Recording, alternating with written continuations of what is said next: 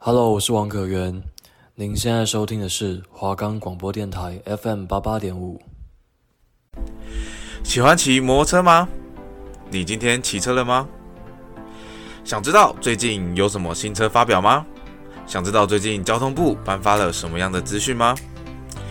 你在骑车旅行的时候，喜欢去哪个景点？你喜欢去海边还是去山区呢？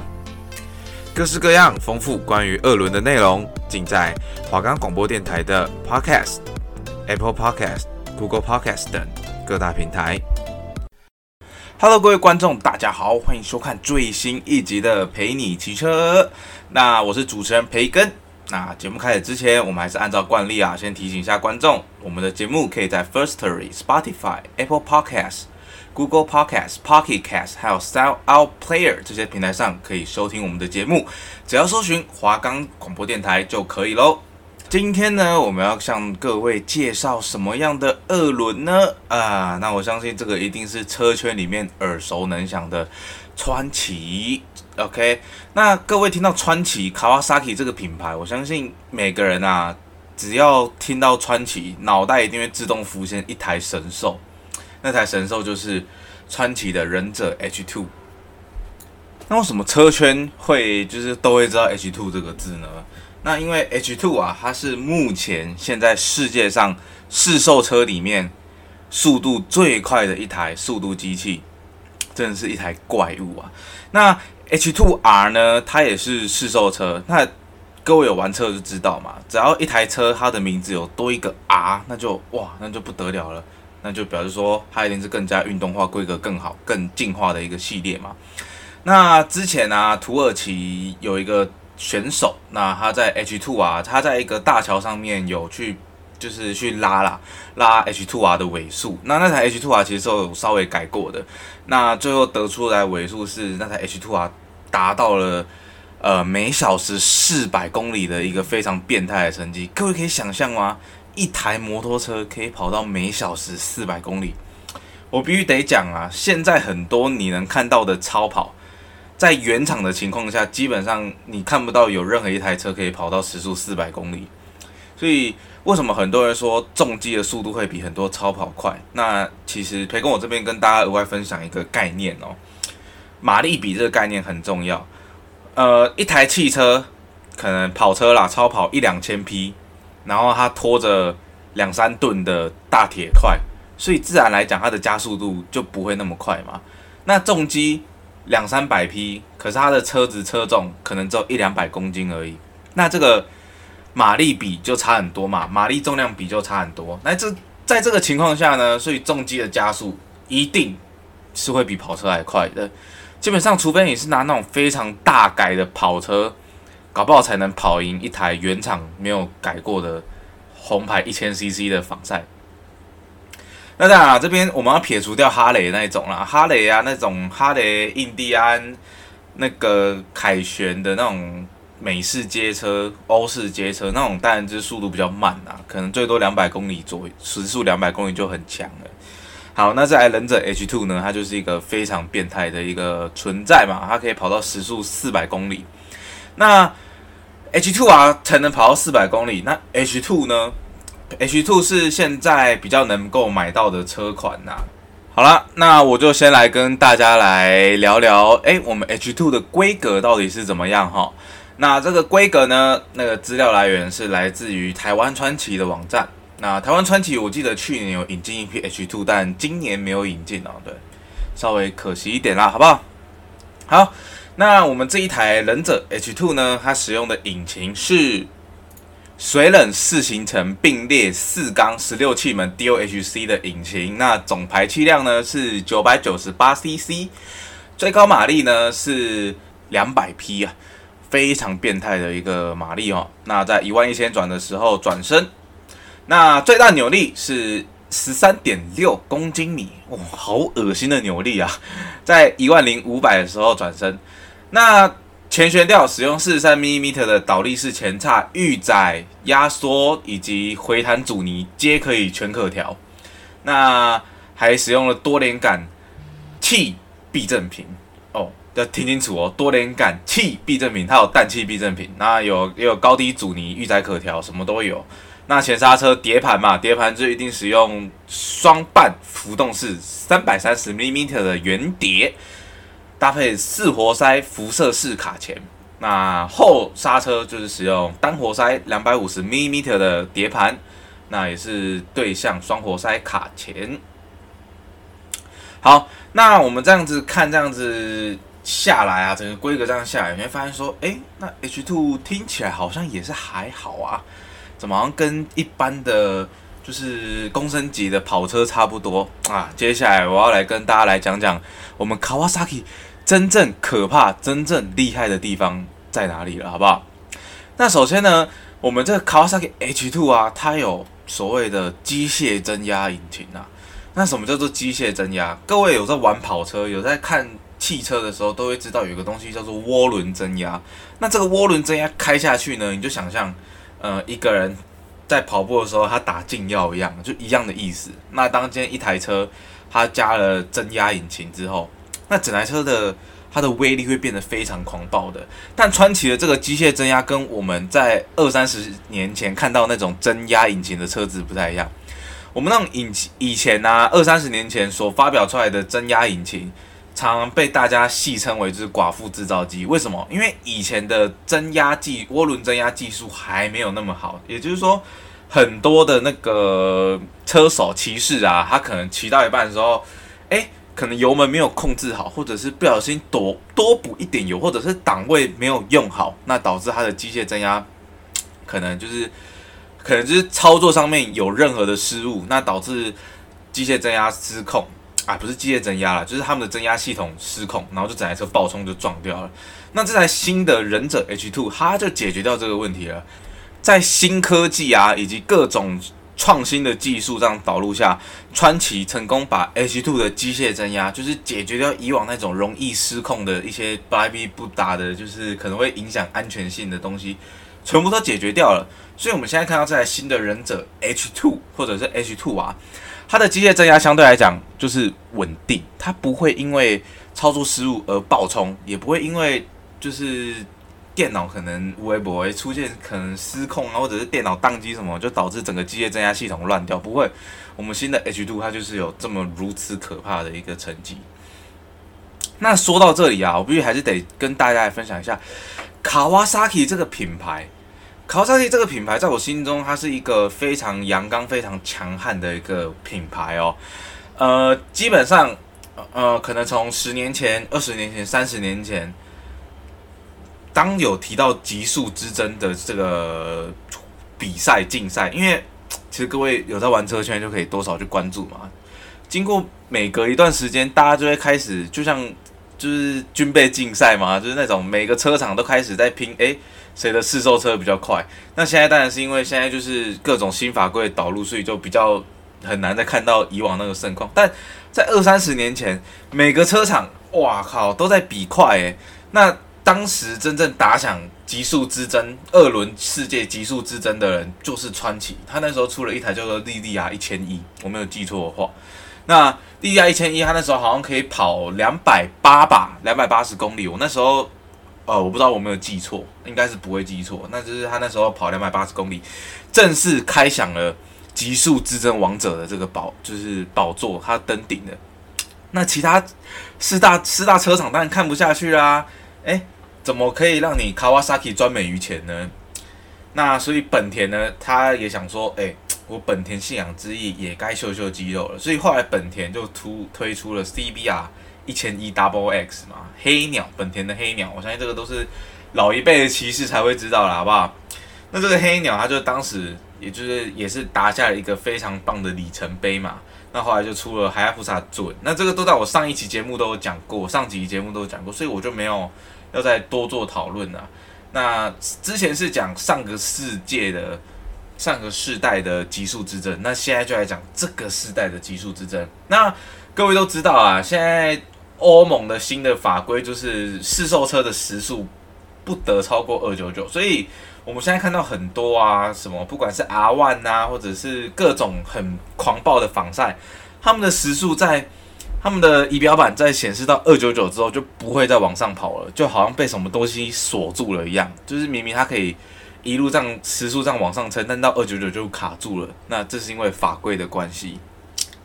所以现在啊，各大车厂在比极速之争的时候，就比较偏向于就是私底下较量。OK，法规限制我不行，没关系，我私底下来。所以。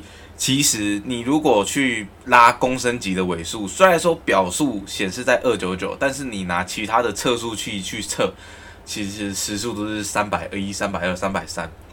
那现在我觉得很可惜啦，就是现在的工业科技啊、技术、造车技术都那么的发达的情况下，被新的法规这样抑制，所以就导致说 我们没有办法看到速度更快的摩托车。不然我觉得啦，以现在的就是。摩托车技术来讲，我觉得要造出时速五百公里的摩托车，我觉得是绝对可以的。只不过因为碍于法规嘛，政府去限制你，就是对啊，政府也怕说，哎，你是不是车厂卖的车子可以骑太快，所以就导致说，哎，我们那个会不会有很多人因此造成交通伤亡事故啦？这点基本上有传言啦，据说是这个原因啦。哎，不过各位想想也是啦，我就问你啦，你真的敢？就是以这台忍者 H2R 好了，你真的敢骑着它在马路上飙四百公里吗？四百公里很快诶，我跟你讲，四百公里你可以，你可以瞬间把高铁海放诶，四百公里真的是一个非常狂暴的一个数字诶。好啦，那时间过很快了，我们节目也快过了快一半了哈。那我们现在要来跟大家来介绍下一个单元了哈。那下一个单元，我想来跟大家聊聊。最近啊，前阵子开始有在炒的一个议题啦，到底台北市桥梁的机慢车道到底有没有比较安全？好，那我不知道大家有没有在骑车哦？各位有在骑车吗？我自己培根我自己本人是都有在骑车，但因为。对，最近出车祸。那我为什么会出车祸呢？那这个这个就我到下一期的节目再跟大家好好细聊。那原则上我没有做任何三宝事情，我也没有飙车，只是纯粹我在养德撞到野生动物，所以真的 要提醒各位啦，就是在骑养德的时候真的要小心，莫名其妙冲出一台野，又冲出一只野生动物把我撞伤，而且。我骑很慢，所以我赔过我之后擦伤而已，所以不要说我飙车什么的，没有，我都按照规矩好好骑。好了，那现在回到正题啦，到底台北市的桥梁到底安不安全？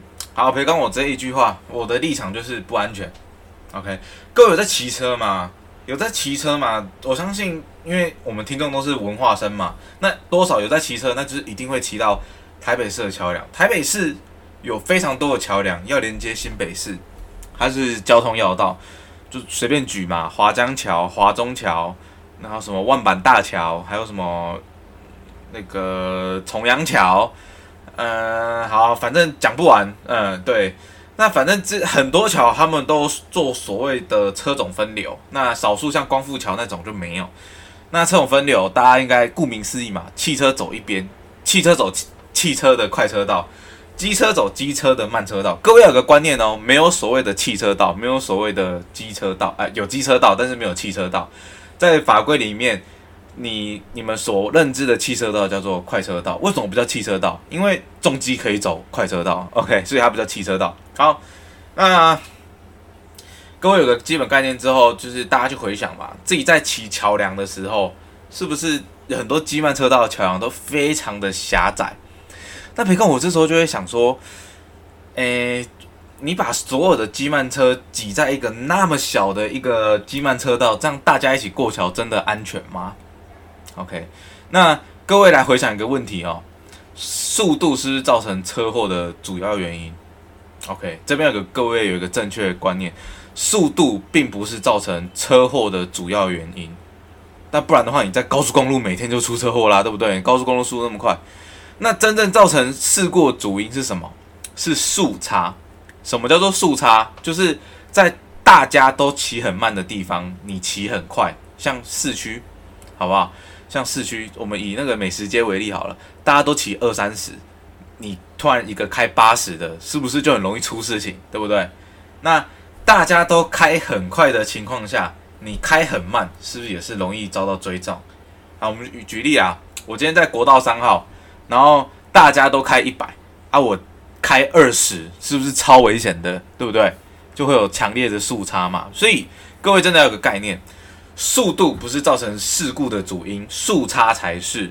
OK，好，那讲完速差了，那各位再来想想看嘛，我们机慢车道窄窄的一条，那骑七八十的笑雷娜也去骑机慢车道，那骑二三十的阿伯阿姆阿公阿祖哦，不管是不是也都是骑机慢车道，那这在这个情况下是不是就会危险？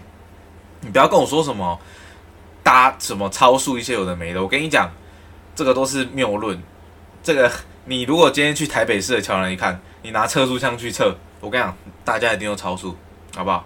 所以我个人觉得说，机慢车道它有没有保留的价值？其实培根我觉得是有的。那只不过政府要做一点改革，就是要开放快车道给摩托车走，骑七八十的少年仔可以去骑快车道，汽车来走快车道。那骑二三十的阿布阿姆。就可以去继续使用我们的慢车道。那我相信很多人这时候就会问啊，诶，培根，按你这样子讲，那这样子机车跟汽车这样混着走，真的安全吗？我跟你讲，各位，这个是一个非常大的一个，我不知道为什么诶，很多台湾人会觉得说，呃，在高架道路上面，摩托车跟汽车走很危险，但是大家不会觉得说，在平面道路，摩托车跟汽车一起走会很会很危险，为什么？其实，如果各位啊有去看，就是呃政府的一些科学资料啊，我以国道三甲为例好了。国道三甲是现在台湾唯一一条可以行驶重机的，就是国道。嗯，那国道三甲，来各位猜看看，国道三甲已经开放十几年，给重机，就是重机可以跟汽车一起行驶国道三甲，已经十几年下去了。各位猜猜看，重机骑士。在国三甲到底命伤多少？答案是零个。OK，没有人，没有一台重机骑士在国道三甲死亡过，倒是汽车死了不少。那个很多人会觉得问啊，啊你重机数量那么少，我跟你讲，什么叫数量少？现在几率是零诶，好不好？国三甲每年至少也有好几百万辆重机行驶在国道三甲上面啊！你跟我说就是这样连续十几年下来。死亡率是零，然后肇事的也是可能每年是几根手指头就数得出来。你要跟我说，机车跟汽车行驶在封闭式道路会比较危险，我觉得这个都是谬论，这个都是你自己的遐想，好不好？所以大家真的有个概念，车种混流并不会危险，反而是车种分流会比较危险。好，我以那个为例好了。光复桥跟华江桥的肇事事故来讲，其实华江桥的肇事事故是远远大于光复桥的。那光复桥它是做车种混流，它的事故率比较小；华江桥它是做车种分流，它的事故率比较大。各位不觉得很奇怪吗？对不对？所以不要再用我们那个什么，你就是大家想的啊，你肉包铁一定比较危险啊，你怎么可以跟铁包肉挤？可是你实际现实数据这样累积下来，你回去去看那个历史数据，你会发现说，其实这个都不是事实啊，这个叫做既定事实，对不对？所以真的啦，我觉得车种分流真的台湾真的要好好改掉啦。但我觉得它有一点点保留价值，在于说台湾的机车骑士真的非常多，所以。那些骑二三十的阿公阿嬷，可能真的还必须得用到所谓的机慢车道，对啊。可是那些真的骑很慢，骑二三十，跟速脚速度跟脚踏车差不多的，他们大家一起使用机慢车道，这样子其实真的比较安全呐，就是不会再跟骑七八十的少年啊，然后在那边挤，然后之后在那边出车祸，对不对？这样大家这样久而久之下来也是很累啊，对不对？所以今天要给大家传达的一个概念，除了就是探讨说台北市的桥梁机车设计到底有没有比较安全之外，也是要来跟大家好好讨论一些比较正确的交通观念啊。那大家真的要记住一件事情：造成车祸肇事主因的绝对不是速度，而是速差。那当然就是很多人说，呃、欸，啊，你这样讲啊，那个平常在马路上飙两三百的人，那个什么。他们会撞死人，不是因为速度吗？是因为速差，各位。如果今天一条路大家都开两三百的话，那你觉得那两三百的人会出车祸吗？对不对？那如果今天大家都开四五十，那你骑骑或开两三百，那是不是就很容易出事？所以各位这个概念真的很重要啊！所以培根我才一再强调啊，骑车最重要就是要避免速差的产生。所以我不太建议各位观众在马路上骑车骑非常慢，就是我觉得最理想、最安全的速度就是大家开多少你就开多少，嗯，你不要大家开。那个七八十啊，你就是开个三四十，就很危险。那你要开三四十的话，那就麻烦你真的靠右边，嗯，靠右边行驶。那因为左边比较内侧车道，大家速度相对来讲会比较快嘛，对不对？那所以右边就是给慢车。那这时候慢车就是就要怎么左转？因为他们跟不上内侧车道的车流，所以他们要怎么左转？那这时候是不是就需要待转区了？所以培根我觉得说。待转区也是真的必须要保留，因为有些人真的就是骑不快，他们需要待转区。但我觉得有些骑得快的人，真的你也不用限制他说他一定要待转啊，就是机车左转不会危险，但是骑很慢的人直接左转，或许就会有一点点危险了。就是当你的速度真的慢到就是呃，基本就是比车流还要慢很多的时候，那真的就是会危险了，好不好？所以我这边也是要就是提醒政府啦，就是驾照真的 这个又衍生出来嘛，就是驾照真的不要太好发，就是不要太好，就是糖果不要太好发啦，好不好？就是呃一些真的骑很慢的人，真的就不要给他们驾照了，你就可能给他们五十 CC 的驾照这样就好了。好啦，今天的交通报报，今天嘴炮就先到这边啦，也不是嘴炮，就想跟大家来宣传一下真正的一些交通观念，因为我们政府其实。比较缺乏这些观念。那如果你去翻阅国外的文章，你会发现说，其实台湾的交通是非常大的错误很多人说什么，呃，这也是台湾的，你怎么拿国外的例子比较？各位观众，你们知道吗？我们台湾交通事故死亡率是名列前茅的高诶。那在其他各国的交通死亡率都很低诶。那大家都没有这样使用车种分流，那我们台湾就确实用车种分流，不觉得就很怪吗？连那些东南亚哦，连那些东南亚的国家。就是摩托车也超级多的那种东南亚国家，什么泰国、吉普赛那种，他们的肇事率都还没有我们高诶，人家那么多的摩托车用车种混流可以上高速公路，他们的交通事故率都没有我们高诶。所以各位观众，你还觉得说汽车靠左，机车靠右，汽车走机车道，机车走机车道，这个是安全的吗？这个当然绝对不是安全的啊！我们数据会说话啊，但很多台湾人也是被蒙在政府的那些谎言里面。那各位听众，你们今天听的这一期节目都是你谈掉了，好不好？一不一样的观观念去翻转一下，对不对？好啦，那今天的结尾就先到这边啦。那下周要来跟大家聊什么呢？下周我想来跟大家来聊一下，就是。每个骑士魂牵梦萦的浪漫，意大利车系。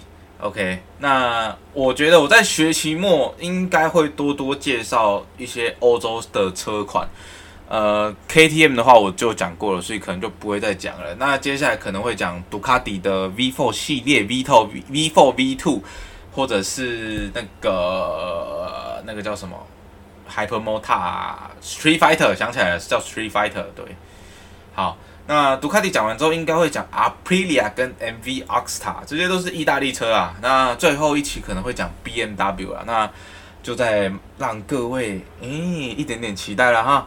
那接下来还有一个交通新闻，也会在下周来跟大家做分享，就是呃国道十号在今年应该会开放重机，我觉得这个对于机车路权来讲是个非常重要的里程碑啊，因为毕竟从十几年前开放国道三甲之后。就再也没有任何一条国道有开放给重机行驶了。那现在政府已经在拟定说，可能目前有消息啦，就是在七月一号的时候，会在我们高雄的国道十号仁武到旗山，对，仁武到旗山段国道十号，而且会以高速公路的名义开放大型重机。这对于像培根我这种重机骑士来讲，哇，真的是非常的开心呐，好不好？那只不过。呃，我这边要提醒观众啦，重机能上国道，要有几个条件。你今天你要骑重机上国道，并不是你有一台重机你就可以上去了。首先，你要有驾照，你要有大型重型机车驾照，跟最少最少你要有普通小型车驾照，也就是说你要同时有汽车跟重机驾照，你才可以驾驶重机在国道上面奔驰。所以其实你这样看下来，其实呃以法规来讲的话，其实嗯。我们重机要上国道的门槛是很高的，所以很多人会想，很多人在那边讲说什么啊，你们重机上国道一定会什么乱飙啦，什么危险，什么有的没的。拜托，请你们这些人脑袋去洗一下好不好？就是，哎，各位观众，你们去想一个问题哦，我们重机上国道的条件是什么？你要同时有汽车驾照跟重机驾照吗？那那个人他是开重机，他开汽车。